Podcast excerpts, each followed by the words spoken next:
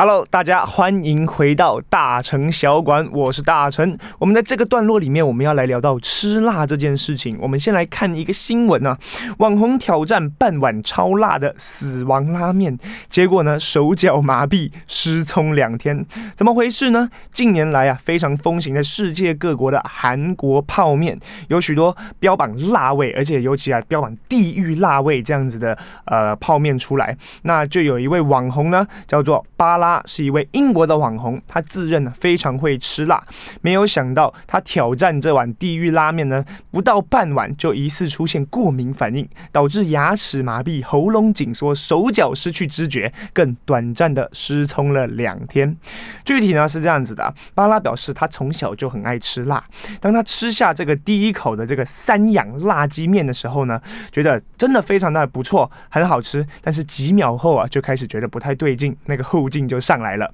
那味道又浓又呛，突然像一把火，无法控制一样，犹如熔岩般流进胃里，我的牙齿感到麻痹，喉咙也开始抽搐收缩。这个是巴拉他自己所说的哈。那最后呢，他甚至提到他的身体都麻痹了，尤其是手指，而且全身都在发烫。后来啊，他就短暂的失聪了两天，之后症状才慢慢消退。好的，在这边呢，也友善的提醒大家，吃辣这样子的行为，尤其是这种地狱辣度的，大家一定要谨慎小心，不要为了好。玩，或者是为了这种网红的流量去轻易的尝试。好的，那我们又说回来，现在呃吃辣已经是一件非常普遍的事情嘛。我们在整个全世界的各国料理中都能看到吃辣这件事情。那最开始它是。呃，为什么人类要开始吃辣呢？因为健康还是因为好吃？那辣椒它又源自于哪里呢？其实是这样子的。我们先来说说吃辣椒对身体的好处。那其实过去已经有非常多的研究证实了，辣椒素有益身体健康，它能抗氧化、保护血管。而且最近的新研究也发现呢，常吃辣能降低死亡的风险以及心血管疾病的死亡风险。那辣椒中含有维生素 C。维生素 A。贝塔胡萝卜素，那这个是我们很难想象的嘛？因为平常吃辣椒的时候，觉得它果实小小粒的，不会想到它其实富含这么多的营养，甚至在矿物质上面呢、以钙、铁、钾的含量都是算是比较高的。那意大利住院和治疗科学研究中心啊，进行了长达八年的研究，分析了两万人的健康还有饮食状况，发现了一个非常惊人的数据啊，说每个星期至少吃四次辣椒的人。人比不吃辣椒的人呐、死亡风险低了百分之二十三，心脏病死亡风险低了百分之四十，而中风的这个死亡风险也下降了百分之五十以上。所以说吃辣椒呢，在这种心血管呐、啊，呃，中风也跟血管有关嘛，这样子的死亡率上是影响非常大的。而他是说每周要至少吃吃四次以上哦。那另外呢，吃辣最大的问题或大家最诟病的，除了啊、辣的嘴巴很难受之外啦，当然就是伤。味了，那在动物的实验上面，大量的辣椒确实更容易伤胃，但是微量的辣椒啊，反而可以刺激胃部的血管，进而保护胃壁。所以大家吃辣，如果吃的适量的话，其实对身体是非常健康的哦。那辣椒这么好的东西，它是怎么一路呃来到东方世界的呢？它最早啊，其实是原产于我们的呃南中南美洲的热带地区。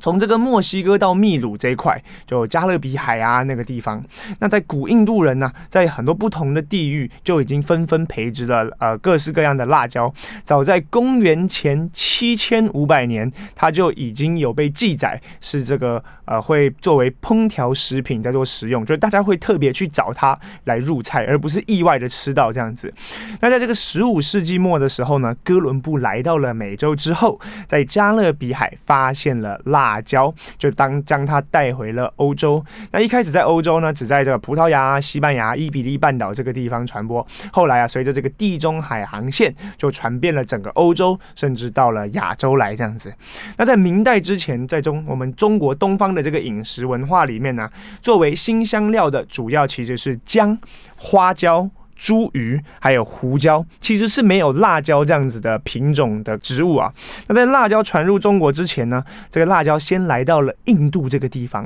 因为印度呃在他们这个欧洲的这贸易航线上会更先嘛，来到中国之前会先经过印度，所以啊就有了酸辣猪肉啊、咖喱螃蟹啊等等，印度也吃很辣，也是来自这一个呃欧洲航线的辣椒。那后来呢又继续东传，来到了马六甲。那这个马六甲呢，其实就是现在的。马来西亚，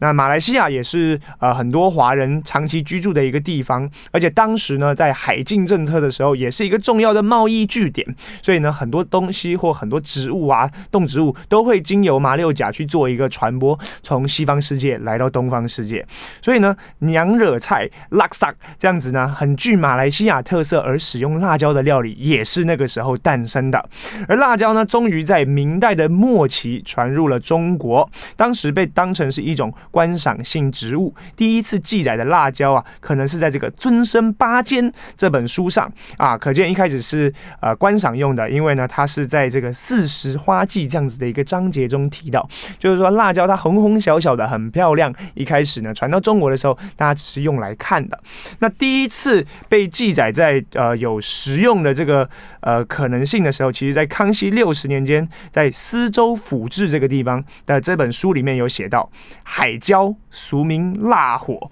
土苗用以代言。那大概整句话的意思就是说，贵州这个地方因为身处这个比较算内陆嘛，所以呢非常的缺盐，而辣椒被发现适合来做配料，所以啊，贵州山区的人民就开始尝试辣椒，并且在很短的时间内，辣椒就风靡了整个贵州，而且慢慢的影响到周边的省份，终于啊打开了一所探索这个辛辣世界的大门。好的，那呃说到这个段落以后呢，我们也想聊聊吃辣这件事情是怎么样的。就是说，到底我常吃辣以后，我会不会变得更能吃辣？还是说它其实是天生的呢？其实吃辣呢，在我们人体的反应上来说，它跟我们觉得烫在脑部其实是同一种基因。所以有的人，你看他为什么在大热天底下走也比较不容易流汗，或者是呢，他喝烫的东西比较没有感觉，或吃辣的忍耐力比较强，其实呢都是同一个基因所诱发的。那呃，我看的那一篇期刊报道里面也说到，其实我们的大脑呢，在这个被我们被烫到的时候，我们人体其实是会想流汗的。这件事情就感受到我们其实身体的运作上的一种不科学，也是很有意思的一件事情。所以呢，其实吃辣这件事情跟基因遗传是有很大的关系的，包括像我们喝酒的时候，有时候会觉得嘴巴里有一种辛辣感呐、然后呢，耐烫、耐高温、耐辣这些呢，都是同一个基因所决定的。所以通常呃耐热的人，容易呃喜欢吃辣的人，或能忍耐辣的人，他们呢都是呃一起发生的这种症状，这种特征都是一起出现的。那另外再说说我们家自己的这个饮食文化里面的话，感觉呢。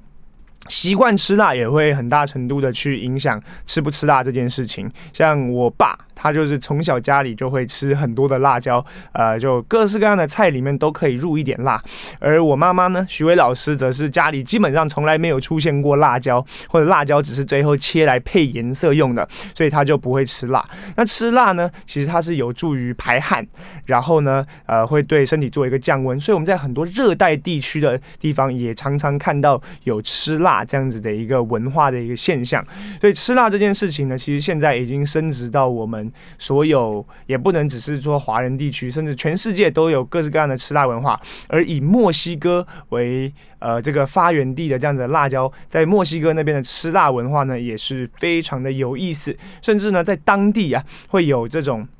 有一些部落以吃辣作为男人求婚的一个代表，就是说他们在求婚找老婆的时候啊，他们的老丈人会给这位新郎来一个考验，就是呢去调制一碗或是一道非常非常辣的料理，然后呢要让这新郎啊去把这个辣让把它吃完。那吃完呢代表他可以刻苦耐劳，很懂得吃苦，那能勤奋的认真工作，这样子呢老丈人才同意把女儿嫁给他。等等，非常多有。有趣的这些呃民间故事也可以看得到，就是吃辣这件事情，在我们的饮食文化中已经是非常的深入，甚至呢，已经不仅仅是饮食方面，也结合了我们生活的很多面貌。今天讲到了这个很多关于吃辣的好处，以及吃辣的一些有趣的小事迹。那在下周呢，我们会再聊到哪些菜系里面，我们常常见到这个辣椒的使用，而它在料理中又占据一个怎么样的地位？